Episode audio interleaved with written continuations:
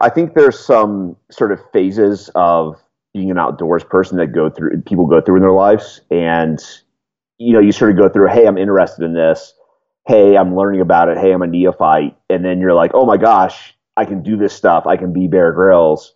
And then you realize that being bear grylls is actually really uncomfortable and kind of sucks and you can't take your friends and loved ones with you and then you're like, well, hey, you know, why don't we all just go to these secret hot springs in Death Valley and have a great weekend and cook good food and hang out with our dogs and sit naked in hot springs and just have a great time.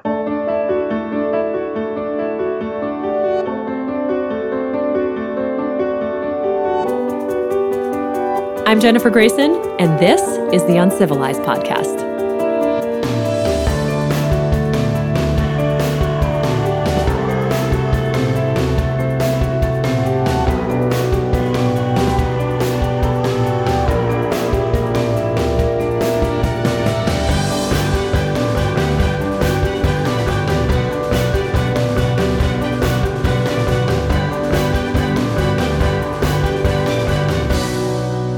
Everyone. For those of you who don't know me, I'm Jennifer Grayson. Welcome to season three of the Uncivilized podcast, and welcome everyone to what will actually be our last season of the show.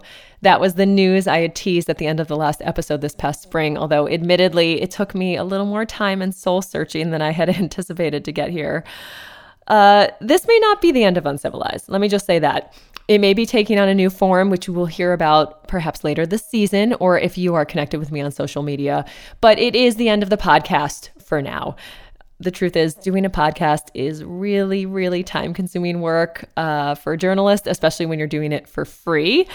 And the truth is, I want to free up more time in my life, not just for well, I'll share some news here. I'm going to be going back to school pretty soon in a science health evolution related field. That's all I'm going to say for now. I know I'm, I'm being vague about everything today, uh, but it is very new. So I'll share more about that later this season.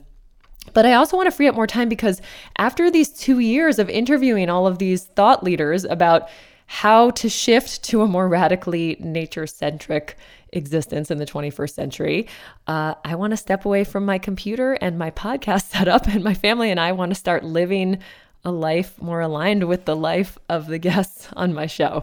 Uh, and hopefully, after all of these episodes and everything you've learned here, you are ready to do that too. So, this is not over yet. I have six amazing episodes for you. I am going to release them each week, every Thursday. Uh, this episode this week is with Wes Siler, an adventure, outdoor adventure journalist who writes for Outside Magazine. He's one of my favorite writers. He is my go to for basically every outdoor adventure I plan with my family. And you're going to love this show. Stay tuned. I will see you next Thursday. Thank you, everyone, for all of your support this far. And I will be back soon with a new episode. Wes Siler runs Indefinitely Wild, Outside's lifestyle column telling the story of adventure travel in the outdoors, the vehicles and gear that get us there, and the people we meet along the way. You may recognize Wes from such websites as Jalopnik, Gizmodo, and Hell for Leather, where he used to review cars and motorcycles and share his various misadventures, outdoors and otherwise. A former Angeleno, Wes lives in Montana now with his partner Virginia McQueen and their dogs Wiley, Bowie, and Teddy. Wes, welcome to the show. Thanks for having me. So I have to admit something. I uh, I'm having you on the show because I've been having some of my own misadventures as of late, uh. and this is a little bit selfish, but I I have always loved the outdoors. I did not grow up camping. Um, my husband and I really want our kids to grow up camping. We started camping regularly with them a couple of years ago. But mm-hmm. after our last trip, and yet another horribly uncomfortable night sleeping on our eggshell accordion mats. he like whispered to me at two in the morning, "We are not on the PCT. Why? Why do we have this setup? Um, there has to be a better way." So, you know, I did a little more research since then and found out that lo and behold, lo and behold, one of my favorite writers for Outside Magazine has already published extensive articles out there on the ultimate setup for being comfortable in the outdoors. Uh, he really knows what he's doing. So, Wes, please tell me what am I doing wrong? And what are most people doing wrong when it comes to camping, even experienced campers? Because, you know, I did a lot of research trying to get the best gear possible. I, I spoke with the folks at Adventure 16 and REI. Oh, um, so, yeah, tell me, what are we all doing wrong? I think what most people don't understand is that camping does not have to be uncomfortable. Um, whether that's backpacking or car camping, like we're talking about here, there's dedicated gear focused on those spaces, and it's specialized, and you have to seek it out. But if you take the time to do so, camping should be just as comfortable as sleeping at home, if not more so. How long did it take you to come to that realization? I think it was when I realized that uh, camping made an excellent third date uh, back when I was single. Um, and I sort of was looking for ways to make sure that people were comfortable that weren't necessarily as experienced or prepared to rough it as I was. Um, and so I just sort of went down that rabbit hole and started, you know, moving my gear forward. And I found a, a solution that I think you found in my articles now that is, is literally more comfortable than the Tempur-Pedic, mat- Tempur-Pedic mattress I sleep on at home. Um, and you know, like doing that, it, it, it, enables you to just have a great time. You get a great night's sleep. You're warm. Um, and obviously, most importantly, it's also a mattress that you can have sex on, um, which you know is something you should be doing when you when you go camping. Yeah, my husband enjoyed that side note in your piece, by the way. uh, yeah, the blow up. Uh, I don't know if I want to get into too much detail since I have a lot of family members listening, but uh, you know the that those accordion eggshell mattress they don't cut it. Uh, neither do those little blow up ones with the side rails. They're really uncomfortable. So just tell yeah. us. Um, yeah so can you give us a rundown? I know you have articles, but like you don't have to give gear specifically, but what's what are like the essential components in your car camping setup? So the first thing to understand um, about sleeping outdoors is that your mattress is just as important for insulation as your sleeping bag is. And if you've ever spent a cold night outdoors, it's probably because your mattress was was uninsulated. So the first thing you have to start with is that good support for sleep. And what I use, what hopefully now you use through my articles, is the Exped MegaMat Duo. It was originally developed for Everest Base Camp and is the warmest, most insulative uh, outdoors mattress in the world. Um, it's two layers of memory foam sandwiching a uh, pressurized air chamber. So you can dial in the actual level of support and bounce. Uh, we won't take it further than that for our family audience. But you know, it's it just it just delivers just an ideal cushion, warm sleep service you can go on, and then from there you can just take it into using quilts and blankets and things like that because you're starting from that foundation of warmth and comfort. So you're not do- even doing a sleeping bag; it's set up really like a bed in the outdoors, right? Yeah, I mean you're you're sleeping outdoors. Why you know why would you need a sleeping bag? Um, as long as you have an adequate level of insulation, which you can get from blankets, you know, in, in, in down quilts, then you, you, just you just don't need to be tucked up in a little mummy bag, unable to move, unable to touch your partner, unable to sleep together. Yeah. Well, it's so it's so great to hear you say this because you're obviously such an experienced outdoorsman, but I I really thought that I had to go with like this minimalist setup so that I could be I hate to say it, but like a real deal camper who could camp anywhere and that I should get used to like the least comfortable thing possible and then somehow I don't know make it work no matter where I went. So this is kind of a relief to hear you telling me uh, that it's okay yeah, to go all out if you want. There's such a misconception that you have to be like super legit or are suffering in order, in order to like deserve these outdoors experiences, and it's just it's just not that true. Um, I think what people are really surprised about the first time they come camping with me is how comfortable and nice everything is. And it's not just from a gear perspective; it's just an approach approach camping as an enjoyable weekend outdoors. I love cooking excellent dinners. I love having nice drinks. Um, you know, go someplace comfortable and beautiful that you can really enjoy, and then you get something out of it. It shouldn't be a rainy, nasty weekend where everybody's miserable. That's not a, a recipe for success. Right. So, where are some of the places you've taken this car camping setup? What are some of the like most remarkable places? oh god! I know you've been everywhere, so yeah. make us jealous. I'll, all over. I mean, when, when I used to live in LA, um, you know, I loved going down to Baja, and you know, you, you can actually just just cross the border, drive past Ensenada, which is an hour south of the border, and then the rest of the 900 mile long peninsula is just wild. And there's no rules, and so you can just offer it out onto a beach because you found a beach and camp on it and have a bonfire and have an amazing camping experience. Um, and that to me is is really what camping should be about. And so, what about when you're backpacking? Because I know you don't always go car camping. You've done some pretty adventurous expeditions. So, tell me about okay. yeah, what what do you bring when you go on some of those more adventurous trips? Well, it sort of depends on what what the actual mission is. Again, you know, if I'm taking friends or Virginia, my fiance, um, you know, I like to focus on creating an enjoyable experience. So one of the trips I'm thinking of right now is, you know, two years ago we were visiting my family in France, and we drove up to the Alps to Écrins National Park. Um, we're the first people of the season over a pass. We had to do a little, um, you know, crampon ice ice scaling stuff, um, and then camped in a sort of magical valley that we had all to ourselves, all to ourselves underneath a 500 foot waterfall with red stag and eagles flying and marmots running around and it was just this beautiful, wonderful, incredible experience, and it didn't take much effort to make happen. And are, what are you sleeping on when you're doing that kind of an experience? We have like an ultralight version of that two-person sleep system from Big Agnes. So they make a double wide version of their ultralight uh, Q Core SLX pad. And then the thing that makes the Big Agnes systems unique is that they have sleeping bags tailored just to those sleeping pads uh, that don't have insulation underneath. Um, you don't actually need insulation from a bag underneath you when you're camping because the sleeping pad again provides that insulation. So Big Agnes has come up with a system that helps you cut weight by not not having to carry that extra extra down or whatever. Um, and so actually backpacking with a two person setup actually creates a lighter base weight for both people uh, as opposed to using two one person setups. Oh wow. Okay, well, we're going to have to post links to all of that uh, on the show notes page. So, you're wait, are you French? Did you say your family no, is in France? No. Should my we dad, pronounce your name Sile? oh my gosh, no, the, the name's actually German. Uh, oh, okay. But, um, back in the early '90s, my dad decided he was too liberal to live in America anymore, um, and so we moved to Europe. And I spent middle school and high school um, in England, and then they retired in France. Oh, wow. Okay, so wait, I want to hear more about your background now because obviously you've been doing all of this outdoorsy stuff. You said you've been camping for 38 years. I'm, so, well, I'm 38. I'm 38 years old. Yeah, I was gonna say. I mean, you yeah. don't sound like you're. You don't look like you're much older than that. Uh, so tell Uh-oh. me, tell me about your background and and were you camping when you lived in Europe too? Oh yeah. Oh oh absolutely. Um, you know, uh, my mom and dad were were camping before um, before I was born. Uh, my dad grew up being an outdoorsman. Uh, he's from North Carolina. And, you know, I'm pretty sure I went on my first camping trip very soon after I was born.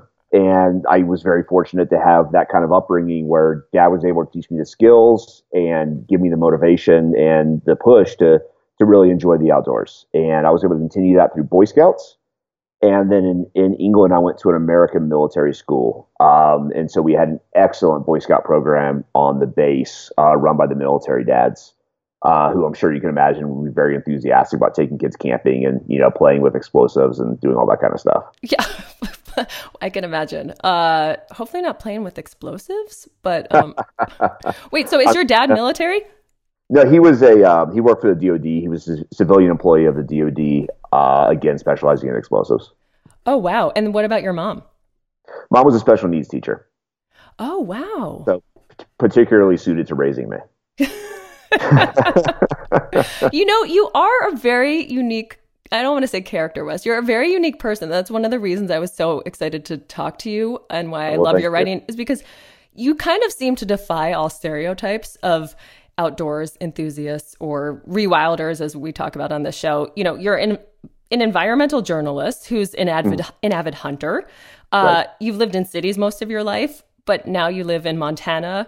You have survivalist chops, obviously, but you seem to take more pleasure in bougie camping setups than stick shelters. It seems like. Uh, from well, I mean, who who wouldn't? That just seems. you know, but there is there is there there are definitely people who go that route of being hardcore rewilders or hardcore just like trying to recreate that uh even like the hunter gatherer experience in the modern day world. And so totally I know this is like a big question. It sounds like a goofy question my husband would ask me, but like, what does rewilding mean to you? What's your philosophy on how we kind of reconcile this modern industrialized existence we have with with this need and love you obviously have for being in the outdoors? Well, I think you just described it very well. Um, obviously, we're calling my new little little web show we're doing with Outside Rewilding, and what we're trying to do for that show is is kind of like teach people the basic skills and show them how straightforward enjoying the outdoors is. And that to me is just what's going on here with with the rewilding movement is like, you know, hey, all of a sudden most of us live in cities. Nature's a cool thing. Why don't we just all put in the, the minimal level of effort that it takes to go out and figure out how to enjoy that again.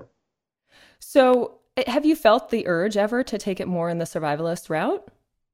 You know, when I was younger, I think there's some sort of phases of being an outdoors person that go through people go through in their lives and you know, you sort of go through, hey, I'm interested in this.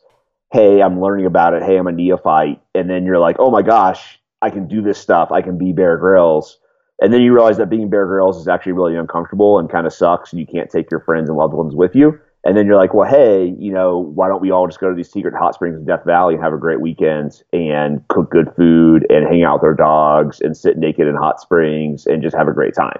Right. And that sort of becomes the phase where you're like, I really enjoy this. I want to share it with other people. I want to spend time with my loved ones. Um, and it's not to say I, I don't go off and you know have have challenging experiences, but I, I, really try to create a life where I'm outdoors regularly, almost every day, and doing so in a, in a fashion that I enjoy. Right. And at the same time, you're also very much working for uh, conservation and writing about really important issues. I mean, you're not just sitting around with beers all the time. This is, you've found a real niche, it seems, uh, to uh, kind of advocate for a better existence for all of us. Well, it's, you know, it, doing this stuff, you know, spending a lot of time outdoors, you become very passionate about protecting it. And you realizing that, you know, this is one of the things that makes America unique. Obviously, there's, there's outdoor stuff around the world, but not nearly as much as we have here in the U.S. You think about what what a tradition it is for for most of us to enjoy camping, for most of us to enjoy the outdoors in some fashion, and that is not something that other countries share. And so you you realize how privileged we are to have this. You want to, you want to protect it. You want to sort of you know keep the, the evils away from it. And I think that anybody who who enjoys this stuff would, would agree. Right. I do agree. And also I've I've been on a similar path that you have. I mean, not I don't have the breadth of outdoors experience that you do, but as I sort of discovered this whole rewilding movement, I, I have been taking all of these foraging classes and primitive skills classes with my girls, and I love it. But, awesome. But a lot of, yeah, it is it, it is awesome. It's great to have that kind of it's a very empowering. But then there are times when I just go outside of LA and I stay in a just a cabin with like no cars and I'm like, well, this is all I yeah. need. I don't really need yeah. to be in a stick hut. I need just not to be in Los Angeles. Uh, or right. maybe have a simpler existence. That's but, more... but, at the same time, those skills that you're learning, you know, that maybe you aren't relying on just for survival, you know, in that cabin can improve your experience. You, you, might you might be able to identify now you're going for a little hike outside the cabin, collect some mushrooms, bring them back, throw in the dinner you'd already prepared and bought at the store just for some extra ingredients you know, enjoying hikes that much more because you have that much more confidence that you know you're gonna be able to get through there, know you're gonna be able to get home, or something you know you get lost or hurt that you know what to do. Yeah, well, and that's true. And I don't have the fear that I used to when I I grew up in the woods, but in the woods of Connecticut, yeah. like all you see are deer and squirrels. Right. Uh, and then when I came to California, I was like every hike, I was looking for the mountain lion, you know, leaping out off of the rock. But but since taking all of those classes, I'm like, okay, the mountain lions are not out to get me. This is not going to happen. I recognize all of these plants. I have a very strong sense of the place that I'm in and how to yeah. keep myself safe. And so, yeah, I've, have you have you found that as well? That like, do you feel like you have more of a sense of how to stay safe? And I don't even know what I'm asking. I'm going to scrap that. Um. well, I, I, see. I see where you're going with yeah. this. And people that are new to this or haven't spent a lot of time outdoors approach it from a position of fear um, back was back when I was in LA, I ran a small charity uh, where I was providing an outdoor mentorship program for formerly homeless LGBT youth, and so I was taking them on their first camping trips, and a lot of times, you know, their first time out of the city at all, and you know they were terrified, and it was hilarious. They were they were convinced all the time that a bear was behind every tree, and we would be in like Santa Barbara. and so I, I, told them that, you know, I told them all these stories about the times that Wiley, my oldest dog, has fought bears, and he has. Um, and they were, I got them convinced that as long as they stayed near Wiley, uh, that any of the inevitable bear attacks that were uh, about to incur, uh, um, you know, would be fought off by Wiley. And so it, it was great because they they grew more confident, they grew less fearful, and they stayed right with my dogs. I don't have to worry about them. So it was, yeah, I don't know where I'm going with this, but people, people are scared and they shouldn't be, and it takes a little bit of experience to get get not scared. Right. And the more you do, the the greater you can sort of expand your comfort zone. And so let's talk about Absolutely. you for a second because you were in LA, right? How many years were you in LA? Eight years, I think. Yeah. Wow. Okay. And then you made the move to Montana. You you got yeah. out, as I said yeah. when we first started talking. uh, So tell me what that's been like, and and how long did it take you to prepare for that transition, and why did you Oh move to. Montana? Is we, there- we totally we totally just did this. Um, my fiance Virginia is is wonderful, obviously, and she has this incredible stepmom who is half Blackfeet and is from Montana, and so Virginia had been coming up here on holiday most of her life, and I'd never been to Montana at all. I didn't know Montana other than like an empty square on a map. Never heard, never realized this place was super cool, and it's it's a little bit off people's radars. If if you're not familiar with Montana, listeners, uh, this is Hawaii for people that like mountains and animals. Um, so Virginia brought me up here. We were shopping for houses in like Bend, Oregon, and Seattle. and oh, I love Bend. Bend's our Yeah, place. traditional outdoorsy places, and they Yeah. just never felt like us. They didn't feel that exciting. We were going to make it happen just to sort of make a change, was where we were in life. hmm But she brought me here to Bozeman, and um, we went out for a nice dinner. And we were walking back to the hotel after you know a bottle of wine, and she was like, "Why don't we just move to Montana?" And I was like, "Really, fancy girl? You you you can live in a place with like six shops and uh, you know one main street?" And she was like, "Yes." And I was like, "Okay." And four months later, we had purchased our first house and moved up here. Wow.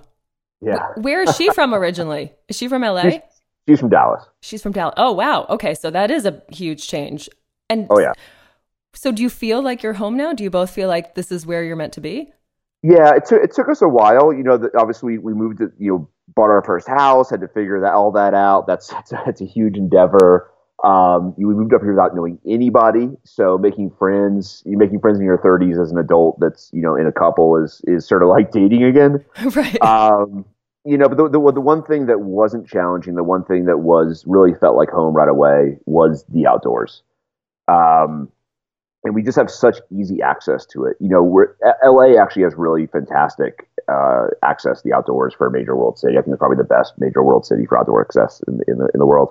Um, but you know, stuff that I was driving four hours to do, or really spending a lot of time and effort to do, I now just like go right outside of town, five minutes from our house, and do it there. And that's, I mean, that's that's what we gained. Yeah, it's amazing. I you do have wonderful access in LA, but it takes a long time to get there. It really does. So takes Yeah. So what is what do your days look like now? You're you're such a prolific writer. You're Uh. obviously churning out the work, uh, and you have also have an amazing Instagram account.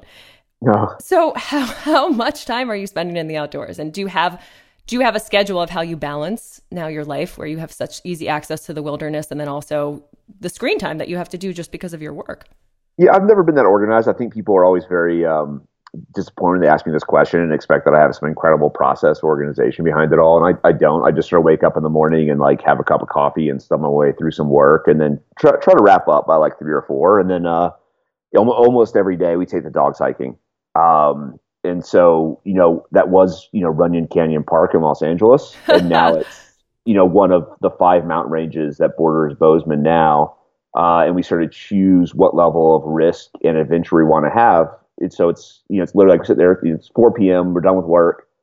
Um, do we want to strap on guns and bear spray and go deal with grizzly bears? Do we want to go to the easy mountains that don't have grizzly bears? Do we want to like cross a glacier? Do we want to deal with avalanche risk? Do we want to drive off road? You know, like how much of a mood are we in for what level of adventure and just sort of scale accordingly. And that's like literally every day of our life now. Wow. So is there anything you weren't prepared for? Like do you feel do you miss LA at all or is every day you're just like, oh, this Um, is amazing. we're kind of still we're, you know, eh, 13 months in, we're kind of still in our, our, um, uh, what's the word for it? Um, uh, Honeymoon? honeymoon- yeah, honeymoon period. Sorry. uh, not terribly articulate. Um, you, you know, I, I, I miss some of our old friends in Los Angeles. Um, there's definitely some days in the winter where, you know, it's really gnarly and you're like, you know, it'd be nice just to go for a walk in the sun right now. Um, but overall, this is still such an adventure and so rewarding that, you know, going back to LA a couple times we've had to go back for family or work stuff has been like, oh God, I don't want to do this. Yeah. Yeah. And the level of adventure that you can access now is just it it must be endless. I mean, it just sounds so amazing. Uh Look, there's just a level of danger here that doesn't exist in California, and that can be positive and negative. You know, there are there are you know, like we were camping on Saturday night, and the dogs were off in the woods, you know, 100 yards outside of camp, and one of them yelped. And my first my first reaction was like, "Holy shit! It's going to be a grizzly bear." you know, okay, guns in my belt, guns loaded, bear spray. Okay, we're doing this. And then went went over, and they were just like fighting each other. well, let's so let's talk about the guns because I I that's one of the things that I thought was so interesting about you is that you are such an avid hunter, and there is this level of danger that you have to be prepared for. So uh, let's go right. in a little bit of a different direction, and and I want to give you the opportunity to enlighten our listeners on something we haven't had an opportunity to really talk about on the show. Um, cool. So yeah, so just enlighten us. Tell us about this unique perspective you have. What's your stance on? Well, this is going to be a, a double question. Uh, what's your stance on the Second Amendment, and and why are so many environmentalists against hunting? Well, if, if an environmentalist is against hunting, they are not an environmentalist. Um, a lot of people aren't going to be aware of this, but hunting is 100%, 100% responsible for animal conservation in America. Today, we have more deer, more black bear, more black bear, and more mountain lions than existed ever since white people colonized America. And the thing that's responsible for that is hunting. Hunting is conservation. Um, part of that is hunting is what pays for uh, land to be set aside for animal conservation. It's what pays for the actual people to be employed in animal conservation. It's what pays to catch poachers. It's what pays for all those programs.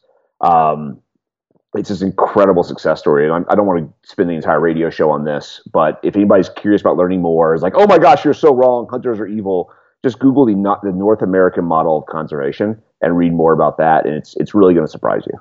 Yeah. Or I will also put some links to some of your articles that you've written because unfortunately, as gun violence has exploded in this country, and right now we're talking in the wake of El Paso and the Dayton mass shootings, uh, you know, everyone's talking about it. And, yeah. And, you know, you well, you said recently, which seemed to draw a lot of controversy, that hunters should leave the NRA. Yeah, so hunting has this this terrible image problem, and guns have this terrible image problem. And you know, you and I have similar backgrounds. You know, we grew up in liberal families in liberal parts of the world, as, as you know, most of the world probably did, and we never really experienced this stuff. And then, you know, guns really suffers from this like awful redneck piece of crap image. And that's a shame. And the NRA is is really responsible for a lot of that. Um, you know, instead of seeing a gun safety and training and responsibility organization, the NRA has really pivoted to become this like right wing propaganda mill. And so we see, you know, KKK hoods on Thomas the Tank Engine for reasons that are completely inexplicable and unrelated to guns as part of the NRA's messaging. And they're just dividing, they're, they're part of what's dividing America and part of what's creating this polarized conversation. Um, and I think it really does a disservice for all of us here um, as sort of the very high level overview of like the guns in America topic. There's more guns than people in this country. They're not going anywhere. We need to learn how to coexist with them. That probably does involve some regulation attached to guns. Um, because I have a lot of experience with them, I don't really think that legislation attached to types of guns or what guns look like or what color they are is terribly effective. And would love to see regulation focus more on who's able to own and use guns uh, overall, maybe a tiered licensing system. Um, you know, but we need to look at this as a realistic thing, and it's probably behooves all of us to learn what the practical uses, and what the practical arguments for guns are, and then also have a reasonable conversation about what the practical places where guns don't belong are as well. Right. So since you've published some of these pieces and and have had to comment on this in the media, do you find that more people from the hunting or even like the NRA world have been reaching out to you? You know, it's surprising. I, I was very critical of the NRA uh, very publicly a long time before all this recent scandal stuff broke. And there's definitely people that won't touch me. There's definitely brands and companies that won't work with me. Um, I don't really care. Um, you know, there's a lot of people who have, before all the scandal stuff broke, quietly expressed like, "Hey, man, you're on the right direction here." Um, in the past, anybody in the gun or hunting world that criticized the NRA lost their job. Um, and I think what my unique position is, is because I work for such a large mainstream, traditionally liberal magazine, is that my employment was not pegged to the NRA. So I was able to have a great platform to sort of state the truth um, in a place that wasn't financial rely- reliance on gun manufacturers for advertising. Right. And the truth is, and you can speak to this now from where you live in the country, I, I see more I see less of a liberal conservative divide than I do an urban and a rural divide. Um, totally. Yeah, so maybe you could just, in closing, maybe speak to that a little bit because the realities of living in a rural area. I mean, the truth is, I would not want to live in Montana and go hiking without some sort of protection. So, uh, how do you feel about that? Do you feel like it's you're seeing this rural urban divide? Do you feel like it's tied to liberalism and conservatism? Yeah, there's, yeah, there, there's there's some elements of both. Um, you know, obviously the 30 to 50 uh, feral hogs meme is is fun this week. Um, you know, so there are, there are practical reasons for gun ownership in a place like Montana. We have grizzly bears in the mountains here. Obviously, they are a threatened species. Nobody wants to kill a grizzly bear, but at the same time, you know, I promised my fiance that I will come home. You know, yeah, it's a nice promise to make, right? To look after her, you know, she she carries her own gun and is actually a better shot than I am. But you know, I want to make sure that I can help take care of her. I want to help take care of my friends, help keep people safe, and guns are part of that. To me, that's what guns are part of. Um, you know, we lose that sometimes in a place like Los Angeles, um, where most people don't have guns and where you know safety is largely provided by the police. Well, people do have guns; they just are hidden or used for not good reasons. Yeah, yeah, exactly. Right. You know, a normal person in Los Angeles does not need to own or carry a gun and is in fact prohibited by law from doing so. Whereas right. I have an actual legitimate, you know, normal need in day to day life to have a gun, you know, up here. Um, people are probably going, what about bear spray? And, you know, bear spray is a thing. Um, and it'd be my, my preference to, to use in a bear encounter, but it's not going to do a whole lot with a bear that's really, really angry. You know, it might deter a curious bear, it might deter a bear that's sort of, you know, half pissed off, but it's it's not going to stop 850 pounds of you know charging muscle and teeth and claws if it really comes down to it. And you know, so I carry a gun for that very unlikely circumstance. But you know, we do have three or four people in Bozeman who are mauled every year in the mountains right, right outside of town. So you know, like guns are a part of my everyday life now. They're a part of my safety. They're a part of being a responsible resident of a place like this. Um, you know, people think I, I, go and hang out with my Los Angeles friends. I think they think I'm insane, um, and I think it's weird and crazy that I have an AR-15. And I think it's weird and crazy that I converted our uh, wine cellar at our new house to an armory, uh, and that I own somewhere north of 20 guns at this point in my life.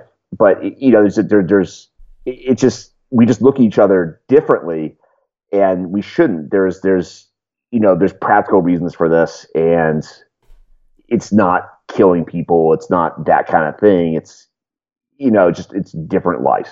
Right. right. Well, and also it's not, it sounds like despite the mainstream outdoorsman appeal, Wes, that there is there's a little bit of prepper, perhaps, underscoring this or no? Uh, to to a certain degree. Um, you know, uh, obviously our country's not headed in a, in a, great direction. You never know what might happen, even on a smaller scale, just in a, in a local disaster. Um, I certainly wouldn't encourage anybody to um, get in my way. Uh, uh, or my family's way uh, in, any sort of life threatening scenario. Um, you know, I I wouldn't. Uh, I, I am I'm prepared to um, uh, deal with that. Yeah, I was thinking of a good transition, like uh, get in your way with this or get in your way with grilling a steak and make, making a cocktail by the campfire. Uh, but I can't think of a good transition. So, but this, this, no, this is fascinating. And these are things we need to talk about because I think as environmentalists, uh, and also people who just care about the outdoors, people tend to get lumped into groups of wherever they live. And in Los Angeles, right. I'm around a very specific type of pe- person, and and totally. I think we need to hear other people's views, and you express them beautifully. And so, I just want to say, keep up the great work. Uh, tell us what's next for you, then, and and just maybe in closing, do you have any advice for anyone listening right now who wants to go in more in your direction? Yeah, I mean, a, a the, the best advice is just to go do it. Um, you know, don't wait, don't don't make excuses, don't be scared. Just you know, pick a place and go camping and scale from there and learn learn as you go. Um, what's next for us that we're real excited about right now is um, we're planning our wedding next March down in Baja. Oh, um, wonderful! Yes, that'll be super fun. And then our honeymoon will be uh, driving down and back with the dogs. So we've sort of tried to translate our experience of the outdoors and our enjoyment of what makes Baja special um, to our family and friends who aren't necessarily outdoors people. Um, so we found a really cool, nice hotel that's just sort of you know on an abandoned beach in the middle of nowhere, and we're gonna have a really nice sort of fancy wedding there. And then hopefully, you know, on the way there and back, you know, just like off road down on the beaches and catch fish and let the dogs run around and, you know, really have a, you know, both an experience that we can translate to our friends and necessarily do all the stuff that we do, and then also have a very legitimate experience ourselves. That sounds unbelievable. Well, I wish you all the best. Tell everyone where they can follow your work. Um, outsideonline.com slash indefinitely wilds. And if you're looking for me on Instagram, it's just Wes Siler. And then your show Rewilding with Wes Siler airs how frequently? Uh, weekly, and it'll be on outsideonline.com's homepage. Fantastic. Thank you so much, Wes. This has been such a pleasure. Thank you. Thanks for listening to this episode of the Uncivilized Podcast. If you enjoyed this show, you can subscribe on iTunes, Google Play, or Stitcher Radio so you don't miss the next one. And please don't forget to leave us a rating and review. If you want to talk more about this episode or have an idea for a future show, head on over to my Instagram page. That's at Jennifer Grayson1. As with every episode, the resources and links for the show are available at jennifergrayson.com, where you can sign up for my newsletter, which comes out once a month. Our theme music is by composer Paul Damian Hogan. That's it for me, and I'll be back soon with a new episode.